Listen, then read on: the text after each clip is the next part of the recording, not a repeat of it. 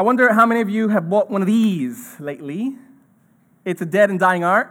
Do you even know what this is? It's a newspaper, a physical one. The one that leaves ink on your hands when you're drinking a coffee on a Saturday morning, that this is a newspaper. This here is one of my textbooks, A History of Western Philosophy and Theology by John Frame. Okay? 700 pages of fun. It is fun, actually. We can talk about it afterwards. And this is one of my uh, kids' favorite. I'm a dirty dinosaur. I'm, I was tempted to read it, but I won't. But they love it. And I, I wonder, you know, as, as I show you these and as we look at these, as we pick up a newspaper, we, we read it a certain way.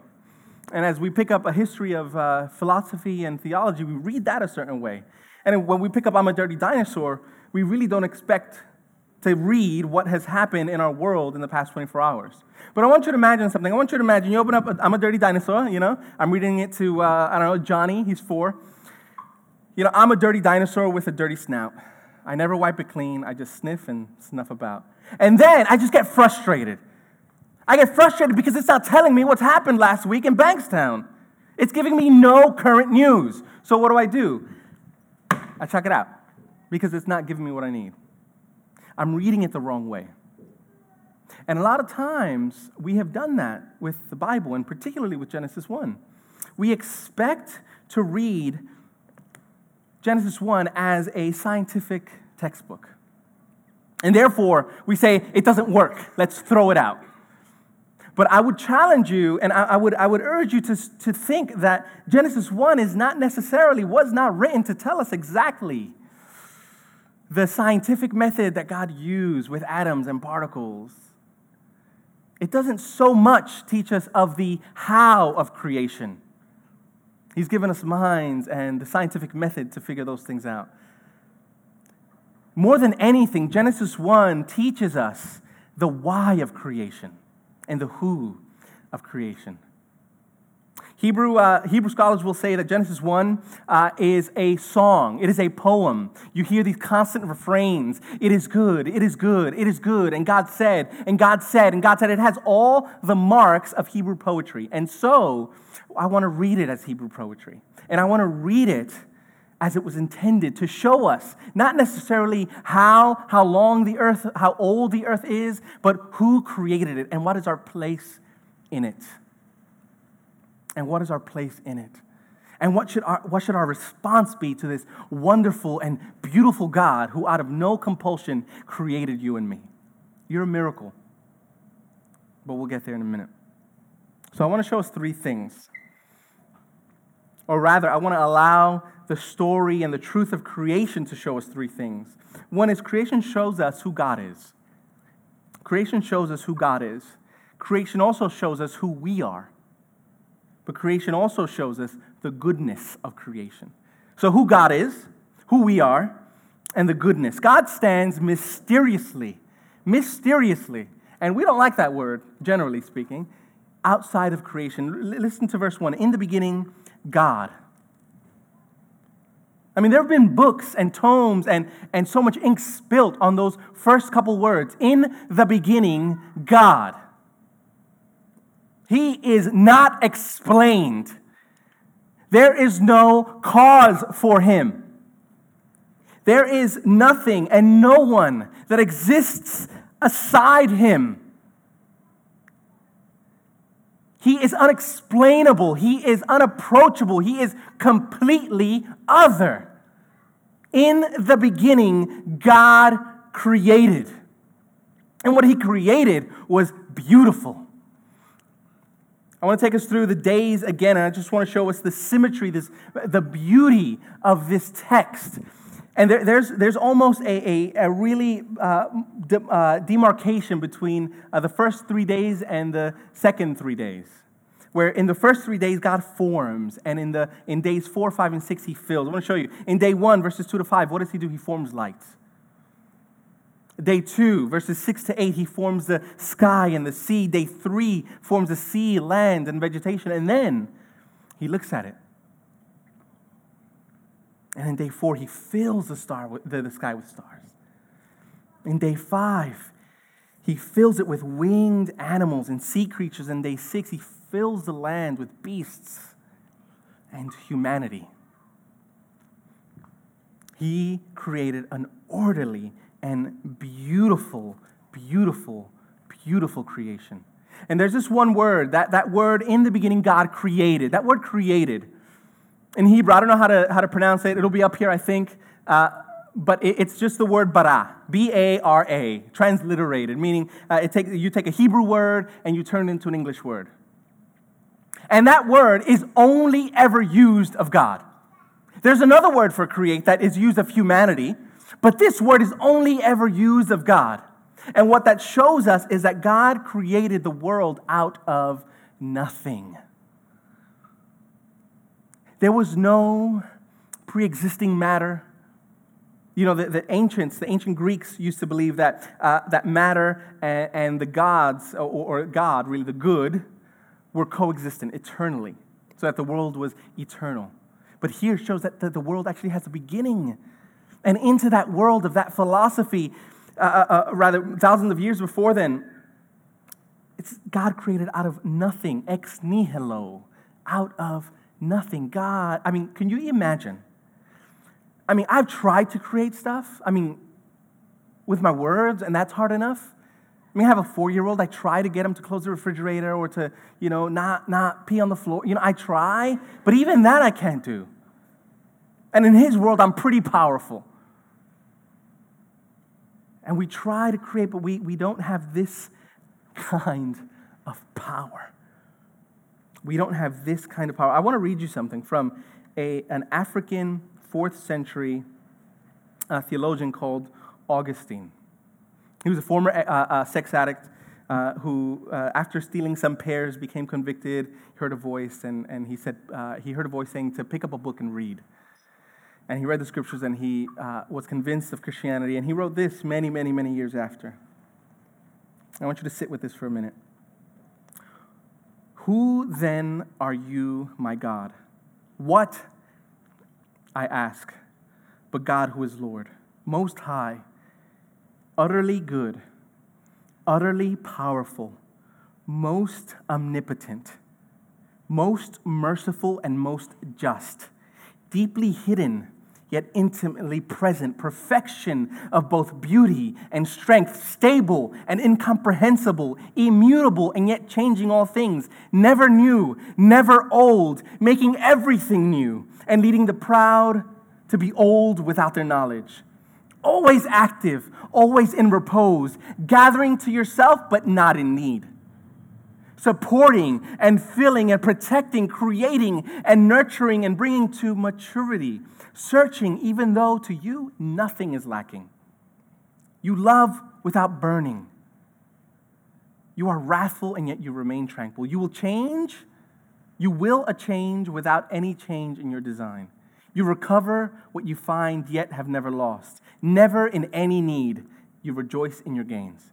You never you, you, you, you never require interest. We pay you more than you require so that to make you our debtor. Yet who has anything which does not belong to you? You pay off our debts, though owing nothing to anyone. What has anyone achieved in words when he speaks about you? My holy sweetness. This is your God. This is your God, the God who is incomprehensible, the God who is wholly other, the God who is utterly loving and utterly in control. New year, new me? No. But new year and a deeper understanding of this beautiful and majestic God who has called me into his family. Yes. And he will transform us as we get to know him. So, this God is not to be trifled with. There's this uh, story uh, um, uh, in that uh, C.S. Uh, C.S. Lewis wrote, the, the, um, the Narnia tale, where Aslan is the lion. And there's this line in the movie and in the book where, where they're talking about Aslan, this lion who represents Jesus Christ in form. And there's this little badger who's talking to the kids, to the four kids. And he says, Aslan. Oh, he's good, but he ain't safe. That was the Ebonics version. He said he isn't, but he ain't safe. He's good, but he ain't safe. And this God that we worship here today, we may have come in here not even thinking of him. But he's holy and he is ferocious and he is magnificent, and we get to be in relationship with him. But we live in a world, we live in a world that uh, this uh, um, French uh, philosopher Charles Taylor says is an immanent frame. And what he means by that is uh, we live in this framed world, right? Where if we cannot touch it, if we cannot see it, if we cannot smell it, it doesn't exist. We live in this immanent frame where if it's not close to us, if we don't understand it, if we don't see it, it doesn't exist. And we live in a world and we are pressured in our culture to continually push God out to the margins. And we end up living truncated lives. Even as Christians, we live as atheists when we forget who this God is.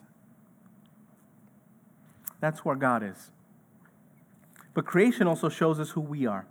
Genesis 2 7 says this Then the Lord God formed the man of dust from the ground and breathed into his nostrils the breath of life, and the man became a living creature. Do you know you're dust? You're dust. And I think one of the reasons why I love, love, love X Men, right? Like it's just, it's just my thing. I, I grew up on it. I grew up on superheroes. The reason why I love it is because they're not. They're super. So they're called superheroes. And they're not. And it helps me to forget that I am but dust. But I want us to read Psalm 8, where it says this. The psalmist says this about us When I look at your heavens, the work of your fingers, the moon and the stars which you have set in place, what is man that you are mindful of him? And the Son of Man that you care for him? Yet you have made him a little lower than the heavenly beings and crowned him with glory and honor. Check this out. You are both dust, fragile. You may not think you're, you may have just come from the gym pumped. You're fragile in the grand scheme of things. And yet, and yet, God gives us this glory and this honor and He has created us a little lower than the heavenly beings, a little lower. And He crowned us with majesty and glory. And we are, we are miracles, you and me. I was watching uh, this talk a, a couple years ago, I think, and it was talking about the human eye. The human eye. And the miracle that the human eye is. Apparently, this is what happens in utero. Out of your eye, the back of your eye, about a, mil- a million optic nerve endings leave your eye. And at the same time, your brain shoots out one million optic nerve endings. Not impressive. Okay. But what has to happen with number one, it needs to find number one. And what happens with 3045 needs to find 3045. Now, I don't know how many are in here, maybe 150 or so. But I wonder if we split in half and we all had 1 to 75 and we just bum rushed the room and we had to find our match.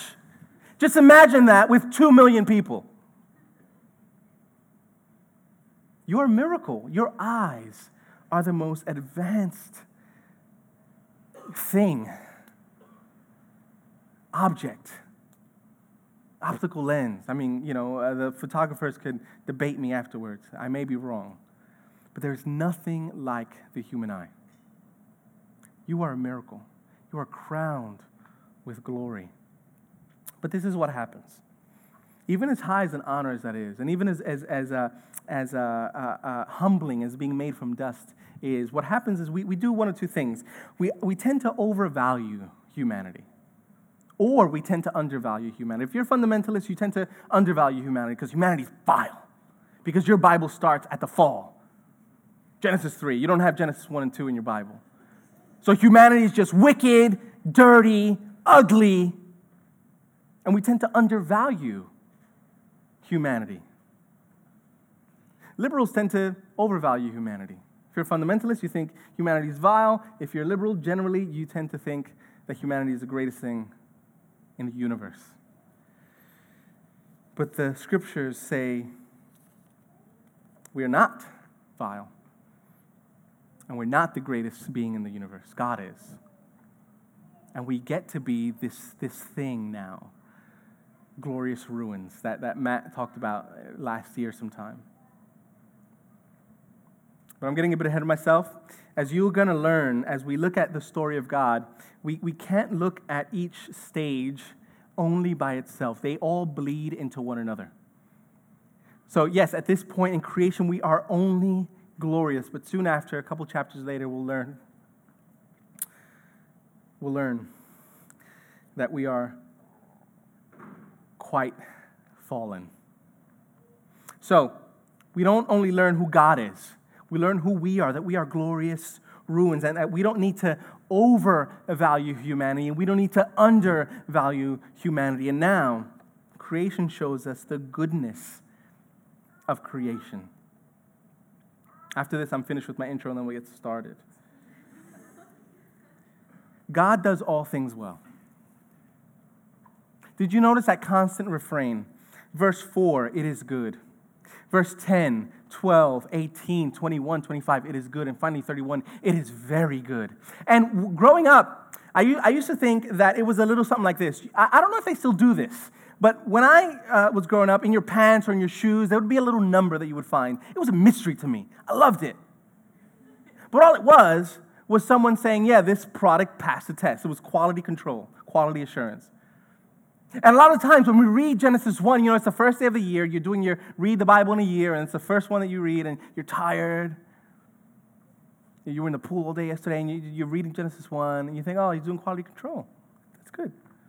You know, God is, is you know, he has a, a short sleeve shirt with a brown tie, khakis. You know the guy. And he has a clipboard, and he's saying, it passes. Yeah, it, pa- it works, passes, it passes. That's not what he's doing. That is the furthest thing. He is singing over his creation. He's saying, This is good. The way that we sing and we rejoice after a good glass of wine, or the way that we rejoice after you know uh being at, at this beautiful wedding, or the way that we rejoice at the birth of children the way that we rejoice when anything is good. We say it is good, not just that passes the test. And God is singing. He's singing over his creation. It is good. It is good. It is good. It is good. It is very, very good. Psalm 104. Blessed, bless the Lord, O my soul. O Lord my God, you are very great. You are clothed with splendor and majesty, covering yourself with light as with a garment, stretching out the heavens like a tent. He lays the beams of his chambers on the waters. He makes the clouds his chariot. He rides on the wings of the wind. He makes his messengers winds, his ministers a flaming fire. He set the earth on its foundations so that it should never be moved. You covered it with deep, with the deep as with a garment. The water stood above the mountains. At your rebuke, they fled. At the sound of your thunder, they took to flight. The mountains rose. The valleys sank down to the place that you appointed for them. You set a boundary that they may not pass. You shall not pass. That's how I imagine it. Not, not totally so that they might not again cover the earth. You make springs gush forth in the valleys. They flow between the hills. They give drink to every beast of the field. The wild donkeys quench their thirst, and on and on and on and on. This beauty of creation. It is majestic and it is good. But we do two things. We do two things. We undervalue creation, some of us, and others, we overvalue creation. How do we, how do we undervalue it? How do we undervalue it? I think it, it, it begins from a poor theology, a poor thinking about creation itself. That's where it begins. And how does it show itself? How do you know if you undervalue creation? I'll tell you. You think Sunday is holier than Monday. If you think that there is that, that all of life should not be given. I'm not saying something's not special as we gather as God's people. Absolutely, it is special in a way that other days aren't. But when we think it's holier, when we think we should act right on Sunday, but it's okay to not on Saturday, we're undervaluing creation. He has made all things good, and all days are His. We also undervalue uh, creation by not taking care of ourselves physically. We, we seem to think that we are uh, spirits just encased in something called flesh.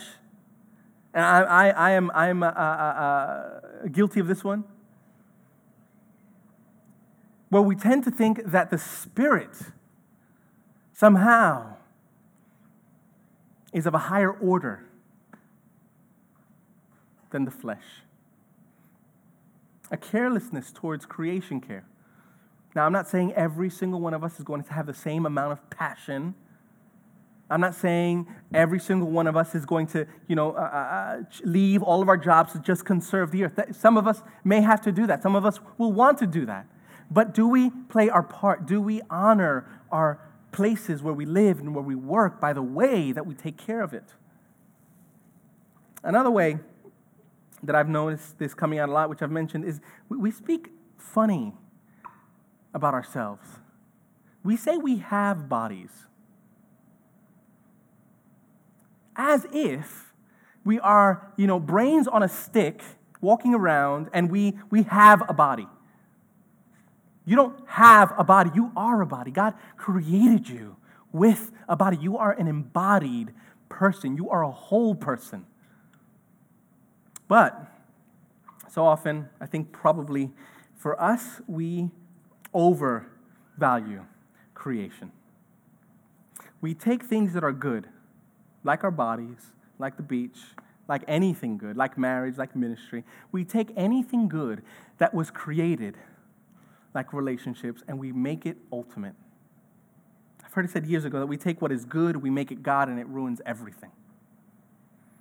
And we're all bent we're all bent, our hearts are all bent this way to try to find a substitute for God. We take what is in our immanent frame, and because our world says nothing can exist out of this frame, well, we need to find something inside of this frame to lift up on a pedestal to say, This is what is going to give me my identity and my worth and my value and my purpose. What is that for you? If you were to ask yourself this question, if I just had X, I'd be happy. Have you ever asked yourself that question? I mean, I think I ask it every time I preach. But have you ever gone away and asked yourself the question if I just had, mm,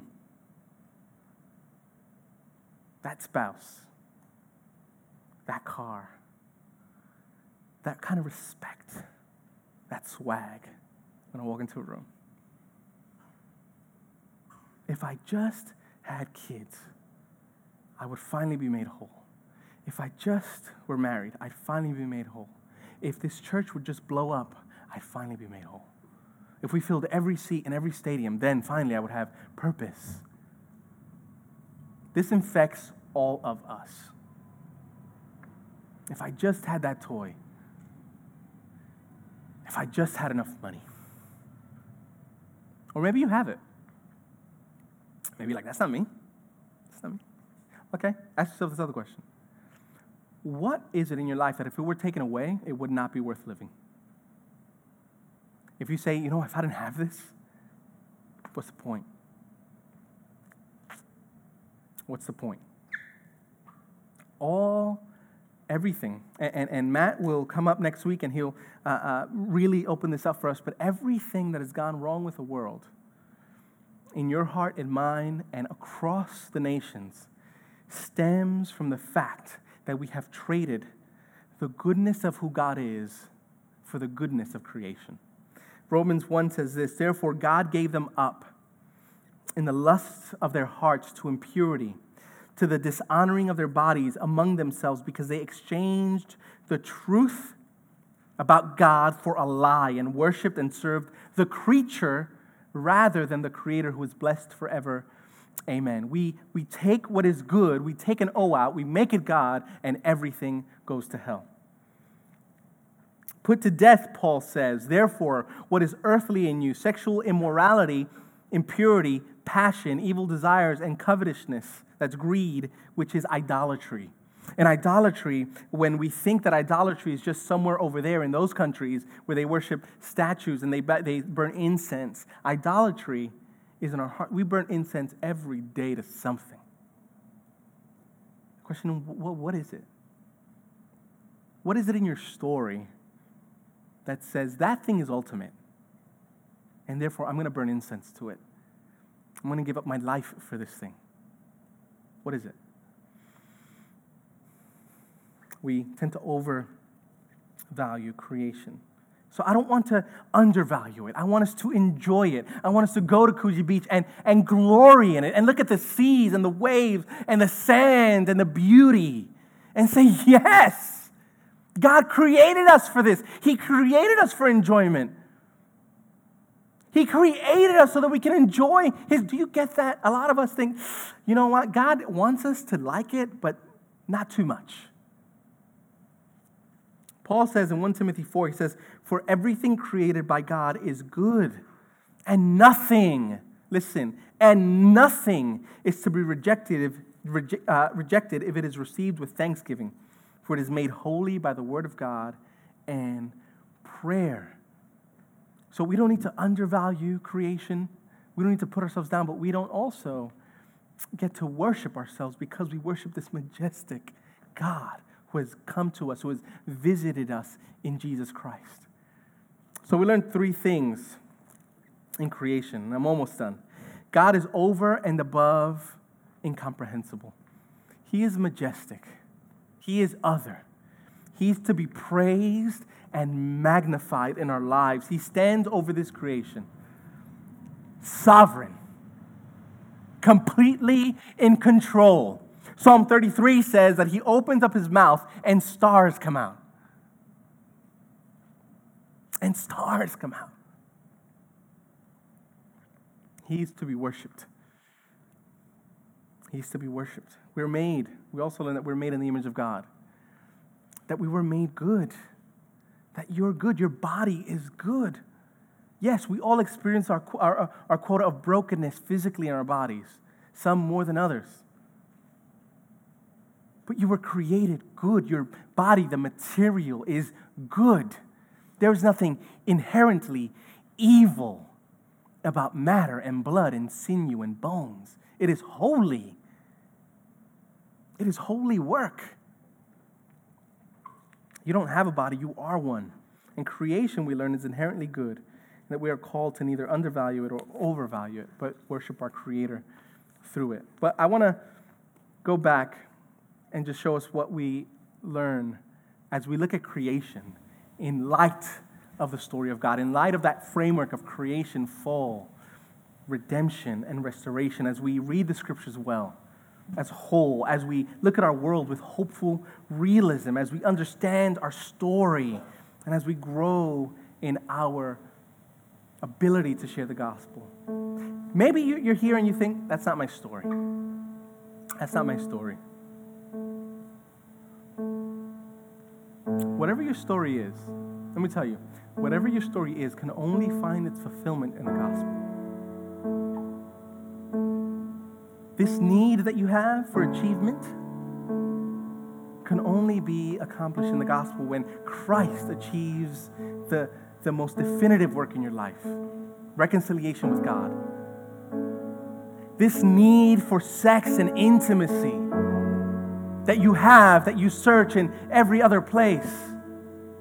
The, the, where that story finds it, its ultimate fulfillment is the gospel because you were made most deeply for intimacy with Him through the Spirit.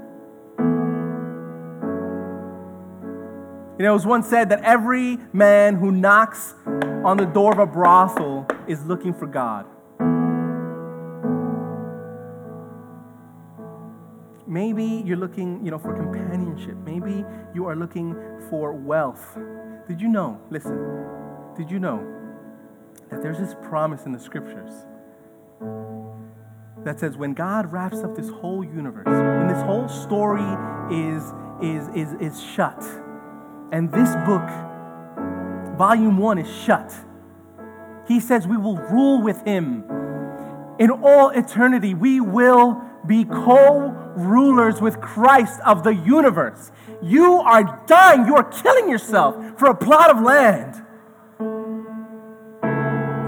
Build a house and a home with 2.5 kids, whatever that means. And he says, You can have it all. Everything, every square inch of this created order is yours in Christ everything. And there's this picture in Jeremiah, the book of Jeremiah, that, that they, they, you know, there's this man in the desert. There's this man in the desert, and he is thirsty. He's dying. And to the left, he sees this beautiful spring of water. Clean, thank you, water. Whatever. Great water that will give back to the community. And then over here, not Liam, he's, he's great, but over here, there's this, there's this mud, some, dirty water, parched, dry land. And, and, and, and this is what we end up doing. When we don't live into the story of God, this is what we end up doing. We end up looking at that water and we say, No, I would rather drink this mud. We you are selling yourself short when we don't grab hold of everything that God has for us in Christ. And in this new year, do you want to continue going back? Or do you want to say to the Holy Spirit, even now, yes, yes, my story finds its completion in His? And I want to invite you. I want to invite you to that. If, if, if you don't know Jesus as your Lord and your Savior, I want to invite you to know Him today. I want to invite you to sing with us as family. I want to invite you to take communion with us, which is a, a, a symbol of Christ's body and blood that was shed on the cross, so that it's through Him that we get to enter this story. So as we stand and as we sing, let me lead you in prayer. And let's sing our lungs out to this beautiful God who has made us beautifully well in this beautiful creation. Let me pray. Father, uh, we thank you again. We thank you for who you are. We thank you that you have not left us as orphans, but you have called us sons and daughters of the Most High God the God who created everything, the God who is over and above everything, the God who knows my sin and yet accepts me, the God who is ever changing me to become more and more into the person, uh, uh to, to look like the person of Christ, my big brother. So, to this God we pray, to this God we sing, to no other, because there is no other. Who can compare you? Yahweh? Who can compare anyone to God? So we thank you, Jesus, that you have made a way for us. And we thank you for all these things in Jesus' name.